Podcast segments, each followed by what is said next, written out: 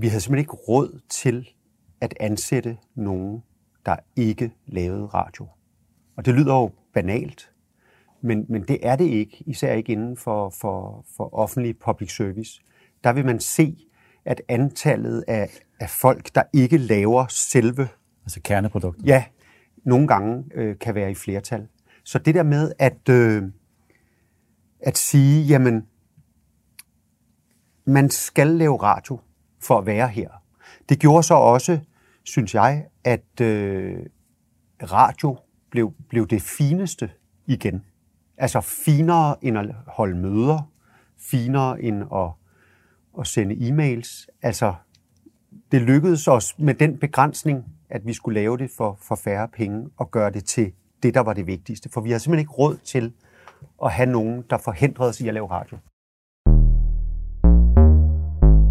Kære lytter, for nylig havde vi her på børsen besøg af radio- og tv-verden Michael Bertelsen. Michael Bertelsen var gæst i et tv-interview, hvor jeg talte med ham om nogle af de ting, han lærte som leder, især i de tumultariske år på radiostationen Radio 24 /7. Og ud fra en særlig ledelsesvinkel, nemlig den med, at radiostationen var underlagt et ret stort krav om produktion af radio, og samtidig havde langt færre ressourcer end hovedkonkurrenten Danmarks Radios P1. Så, i sådan en situation, hvor ledelsen blev nødt til at lave en hård prioritering af sine kræfter, og at fokusere meget skarpt ind på sit kerneprodukt, sådan som Michael Berlesen lige fortalte om. Hvilke erfaringer gjorde han sig så? Det talte jeg med Michael Berlesen om, og vi har forkortet og redigeret tv-interviewet sådan, at det kan aflyttes her som podcast. En slags ekstra udgave af podcasten Topchefernes Strategi her i efterårsferien. Om tre temaer. Først om, at rekruttering er afgørende vigtig. Så om, at intern uenighed kan være værdifuldt. Og til sidst om at bruge jiu-jitsu, når du får kritik. Velkommen til Topchefernes Strategi.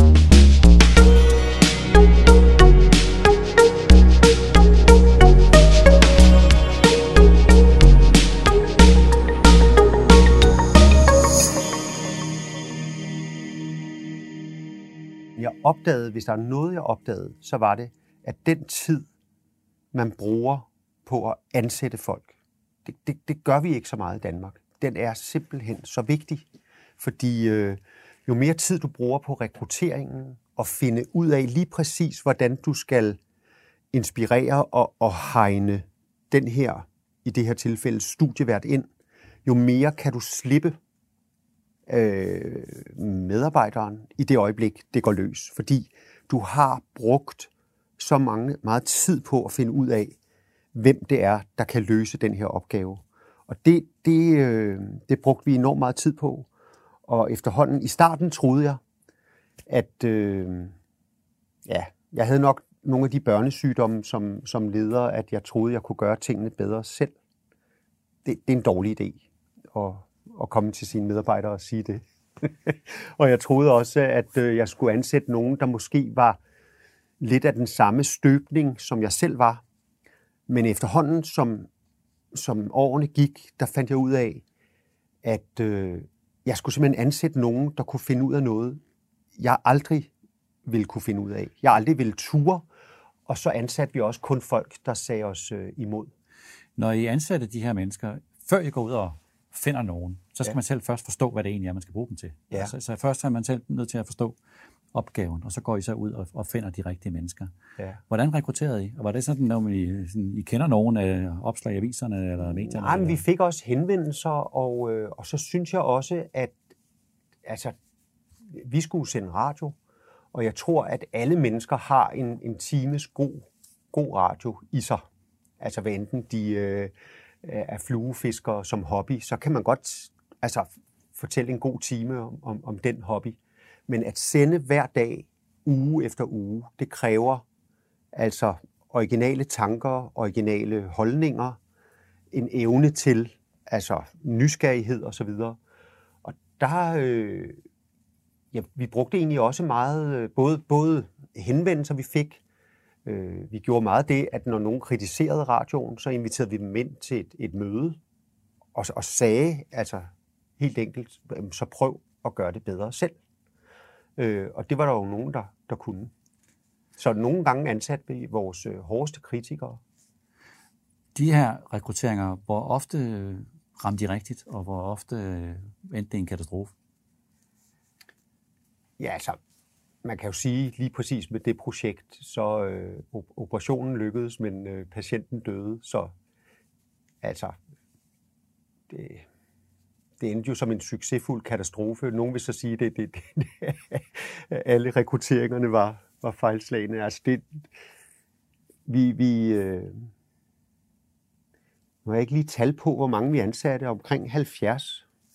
Og, og de fleste af dem øh, blev der i de otte år, radioen sendte, så, så der var ikke, altså, vi stod ikke i mange situationer, hvor, hvor folk skulle på den måde afskediges, med, med mindre de havde smuglet narko til folkemødet, eller havde lavet helt vanvittige ting, eller, eller ja, vi havde jo også øh, helt tragisk, altså studieværter, det var, der, der tog deres eget liv, øh, studieværter, der blev skudt, så det var, det var otte år, hvor der var... Der skete lidt af hvert. Ja, det må man sige. Men det vil sige, at den her rekruttering, altså først en rekruttering, som er så grundig, som man nu overhovedet kan, fordi det er vigtigt. Derfra, ja. derfra så alene, fordi I ikke havde så mange ressourcer, så sagde du, du kalder, du kalder at sætte dem fri. Ja, både, både altså, øh, rent sådan, i forhold til deres program og det koncept, de skulle øh, sende ud fra, hegne dem virkelig altså hårdt ind. Og hvad vil det sige? Det vil sige give dem et, et, et format, Ja, men jeg, jeg kan give dig et eksempel. Øh, vi vil gerne lave et kulturprogram, men, men kulturen havde en tendens til hurtigt at, at blive sådan... Ja, der kan du sige, at hvad, tænk hvis studieverdenen sidder med, med, med sine sædvanlige venner. Så der kunne vi for eksempel lave et kulturprogram, hvor man diskuterede samfundsemner, og så kunne vi sige, gæsterne skal stå i den blå bog.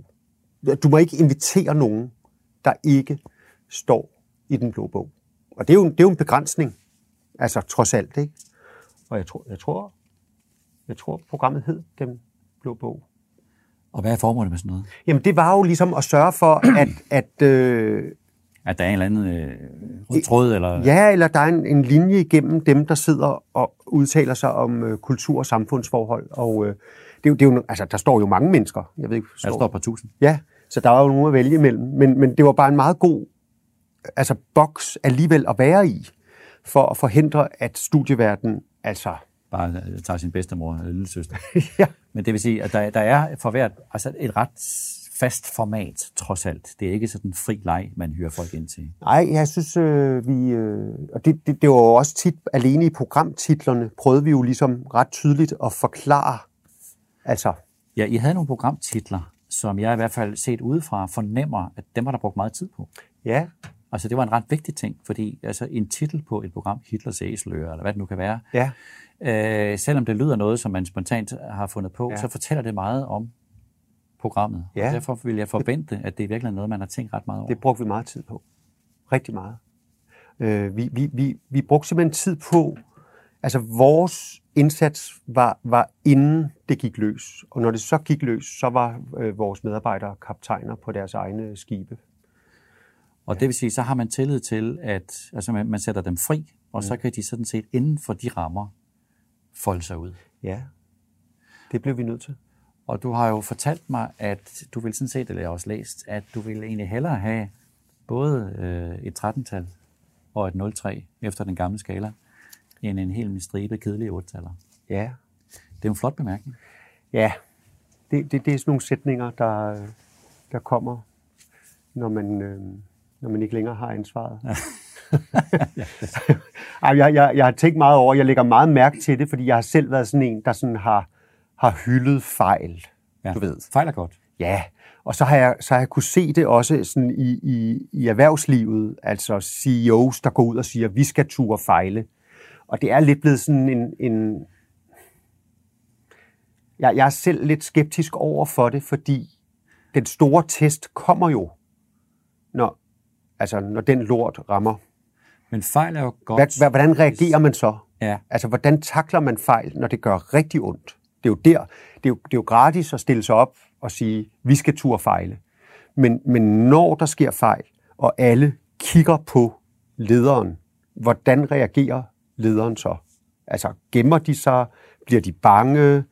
Altså, og, og, og der vil jeg sige, øh, der prøvede vi, altså, når der var nogle af vores folk, der, der virkelig lavede der katastrofale maveplaskere, og øh, ja, vise tillid, samle dem op, og det viste sig jo så også, at dem, som havde lavet et, et 0,3 på den gamle skala, det var også dem, der var i stand til at lave 13-taller. Så, så de tog jo revanche, hvis de var blevet... Øh... Og det vil sige, at fejl er okay, hvis man lærer af dem, selvfølgelig? Ja, altså jeg, jeg, jeg det var nogle gange... Øh, jeg, jeg har selv glemt det, men jeg har mødt tidligere medarbejdere, som, som siger, jeg, jeg, altså når de var meget nervøse, så kunne jeg godt øh, sige til dem, lige inden de skulle ind og, og sende en to timers direkte radioudsendelse, tag det roligt. Altså, vi, vi er jo ikke hjertekirurger. Der, der er jo ikke nogen... Altså, hvis du laver et dårligt program her, nu, der er jo ikke nogen, der, der dør af det. Altså, du, du er ikke hjertekirurg. Og, og så slappede folk jo af og tænkte, det er også rigtigt nok. Du, du skal bare være klar over, at rundt omkring på hospitalerne, der ligger mennesker, og det kan være, at det sidste, de lytter til i et langt liv, det er dit radioprogram. Så du skal fandme tage dig sammen nu. Og det, det var så og det var sådan en måde at prøve at sætte folk fri på, men alligevel også... De skulle gøre sig umage. Øh, ja, altså kræve altså noget, noget, noget umuligt. Altså lave, lave noget, der, der, der er meningsfuldt og vigtigt.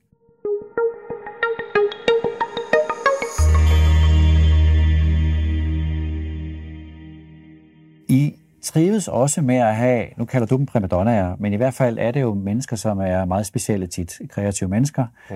Ja. Øh, vanskelige folk. Folk, som måske har svært ved at arbejde sammen med andre. Ja. Øh, folk, som hviler meget i sig selv. Og, øh, og jeg forstår også, at, øh, at det så I som et, et noget positivt. Ja, altså hvis vi for eksempel havde jobsamtaler, altså ansættelsessamtaler, det at en kommende studievært altså, sagde os imod, var, var, altså hvis de gjorde det kvalificeret og, og havde en pointe, så, så var det jo et enormt godt tegn på, at øh, den her studievært er, er løbet forbi os og er på vej ud for, for at møde lytterne. Og, og hvis man tør altså sige også imod til en ansættelsessamtale, så er det et ret godt tegn på, at man, kan, at man tør stå og mene noget over for lytterne. Så, så det gjorde vi meget. Og øh, så, så, hvad kan man sige, også ja, øh, mod til for eksempel at være meget uenig med vores andre studieværter. Jeg er jo vokset op øh, med sådan en mærkelig, usynlig øh, konsensus, der altid lå øh, mellem linjerne i Danmarks Radio. Nu er vi alle sammen enige om, at det her er, er det rigtige. Det her er den, den gode smag, og det her skal vi slet ikke røre ved. Hvor vi øh, forsøgte jo også at ansætte nogen, som, som gik meget imod. Altså, jeg har, jeg har ikke tal på, hvor mange gange jeg har siddet i min bil og hørt radio, og er blevet personligt indineret og, og, og vred over, at en af mine medarbejdere sagde noget i radioen, som jeg var uenig i. Men det var jo et godt tegn, altså, hvis, hvis det kunne det. Men man vil jo sige på en arbejdsplads, så den mere traditionelle arbejdsplads, at det gælder om, at vi skal være et hold. Det gælder om, at vi har en fælles forståelse af, hvor det er, vi skal hen. Det strider imod det hensyn, det du redegør for her. Ja, det gør det. Og der kan du sige, der hvor radioen måske i virkeligheden fandt sin, sin nøgle, det, det var jo så også i fiktionens verden, hvor en studievært som Kirsten Birgit Schøtz Chris Hørsholm, som så øh, selvoptaget, øh, men, men med en enorm dannelse, en enorm viden, men som turer bare sige ting, hvor man bare tænkte, det, altså, det, det, det er der ikke nogen, der sidder og siger, blev jo en, en, en fiktiv rollemodel for at altså være sig selv bag mikrofonen i en ekstrem grad. Og det var sådan på et tidspunkt, øh, da vi havde sendt i nogle år, jeg, jeg, jeg glemmer aldrig, at vi skulle holde en julefrokost, og det var mig, der skulle lægge bordplanen. Og jeg sad med alle de her navne på vores studieværter, og så øh, begyndte jeg at tegne sådan et, et konfliktdiagram jamen, hende her kan ikke tåle synet af ham her. Ham her er, er så altså grundlæggende holdningsmæssigt uenig med hende her. Altså, det var fuldstændig umuligt, hvordan man skulle placere vores studieværter øh, ved Så de bordene. kunne holde hinanden ud. Jamen, det var, det var, jeg har aldrig set så mange konflikter, altså, der skulle samles i et rum. Og jeg kan huske, jeg sad, og så, Mads Brygger, øh, han sad og skrev et eller andet, og så sagde jeg, prøv jeg kan ikke, jeg, jeg kan ikke lægge den her bordplan. Altså, vores, vores medarbejdere er grundlæggende så forskellige, så uenige, de kommer fra vidt forskellige verdenshjørner. Jeg, jeg, jeg ved ikke, hvordan jeg- skal få den her kabale til at gå op. Og så sad Mads og skrev, og så sagde han, så, så må vi få en øh, til at lægge den bordplan. Og det tog jeg sådan bogstaveligt og ringede til en klaverjant, der hed Tina, som spurgte, om hun måtte tune ind på vores værter. Hun skulle have tilladelse. Jeg, jeg, jeg misforstod det. Jeg troede, hun ville tune ind på, på FM-båndet. Men hun mente, om hun sådan telepatisk måtte stille ind på dem. Altså det skulle... Det skulle du give tilladelse Ja, til. det, det gav jeg bare tilladelse til. Naturligvis. Jeg tror, jeg skulle have spurgt hver enkelt, men det, det gjorde jeg ikke. Øh, og så lagde hun en bordplan, og hun kom til, til starten af den her julefrokost og redegjorde for sine tanker.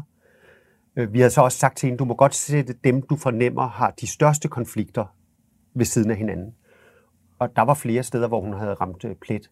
Men det, var, det blev, altså kan man sige, en, en materialisering af altså styrken ved den radio, at folk var så forskellige. Hvordan gik den julefrokost? Det, det, det er den bedste julefrokost, jeg nogensinde har været til. Jamen, det lyder ikke særlig rart. Øh, nej, men sådan, i starten var der også sådan lidt, lidt mærkelig stemning, men det endte rigtig godt. Der kom et, øh, et øh, Balkan-orkester, øh, og fra dag af var der ikke noget i, i morgen. Men Michael, det lyder super sjovt. Jamen, det- det var sjovt. Prøv at høre, jeg kan sagtens høre, at det er sjovt. Men som leder, Ja. så lyder det der opslidende. Altså det der med at være leder af nogle mennesker, som er har hovedet op i sig selv, er kantede, og som overhovedet ikke kan indbyrdes på en arbejdsplads. ja. Lyder det ikke, er det- ikke det, vi alle sammen drømmer om at tage ind Det lyder, et sted? det, det lyder som noget, der kan skabe noget unikt. Ja. Det lyder også som noget, som som leder må det være opslidende. Ikke? Ja, det, altså, Det må være følelsesmæssigt opslidende det var det også. arbejde. Altså, jeg vil sige, at, at, at, det tog mig et par år for min, min hjerne ligesom at, øh, at blive sig selv igen. Men det var også, fordi det var så, det var så, så spændende øh, øh, at, at, øh, at følge med i. Og det vil sige, du var inde på tidligere, at fejl er, er godt under visse forudsætninger. Det vil sige, konflikter er jo sådan set også fint. Ja, altså jeg er selv øh, skilsmissebarn og øh, egentlig flasket op med en vis konfliktskyhed. Øh, og, og det frustrerede mig i starten, at, øh, at vi var så ravne uenige om, hvilken retning radioen skulle gå i. Og så, ja, så, så kom jeg jo hjem fra arbejde og, og, og, og sagde til min kone, som hun, hun er en rigtig chef, øh, så sagde jeg, ved du hvad, altså, jeg, tænker, det, det, det, altså, der er næsten ingenting, vi kan, vi kan enes om. Så hun, det er rigtig godt. Altså konsensus er, er en gift. Uenighed er virkelig noget, man, man efterspørger inden for øh, moderne ledelse, fordi det ligesom er med til at skærpe, øh, hvad kan man sige, strategien og, og, og, og sanserne.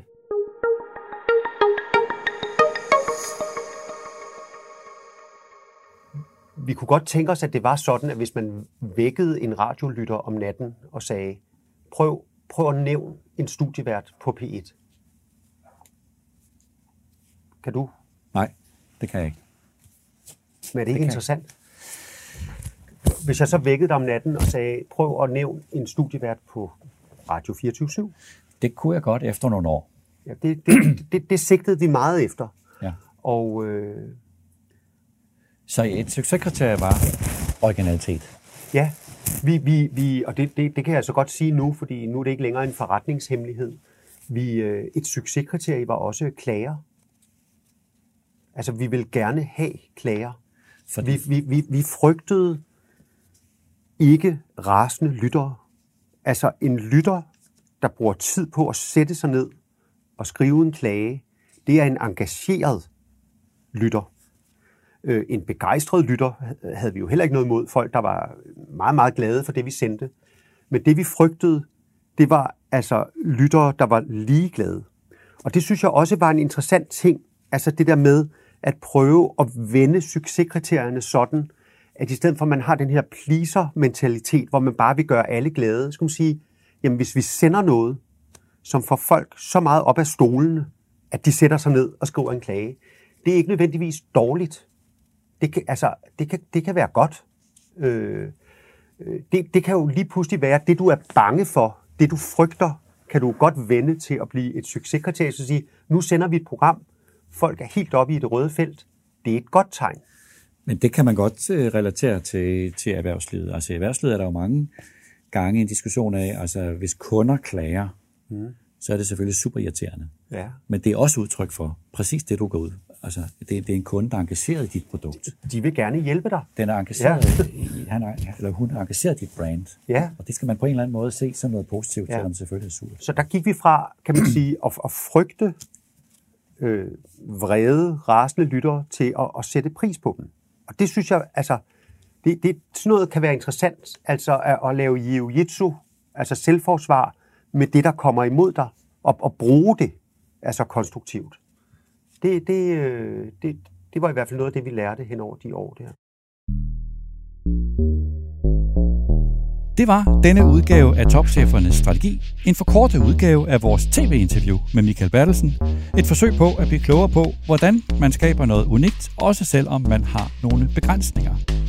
Og at høre hans bud, som er at være afgørende omhyggelig med rekruttering af medarbejderne, at forstå, at intern uenighed kan være værdifuldt, blandt andet fordi det giver energi, og at forstå, at når dine kunder er vrede, så er det i virkeligheden noget positivt, fordi det viser, at de er engageret i det, som du laver. At de har nogle høje forventninger til det, som du vil give dem. Tak til Michael Bertelsen, tak til Mihi Christensen, der redigerede udsendelsen, og tak til dig, der lyttede med.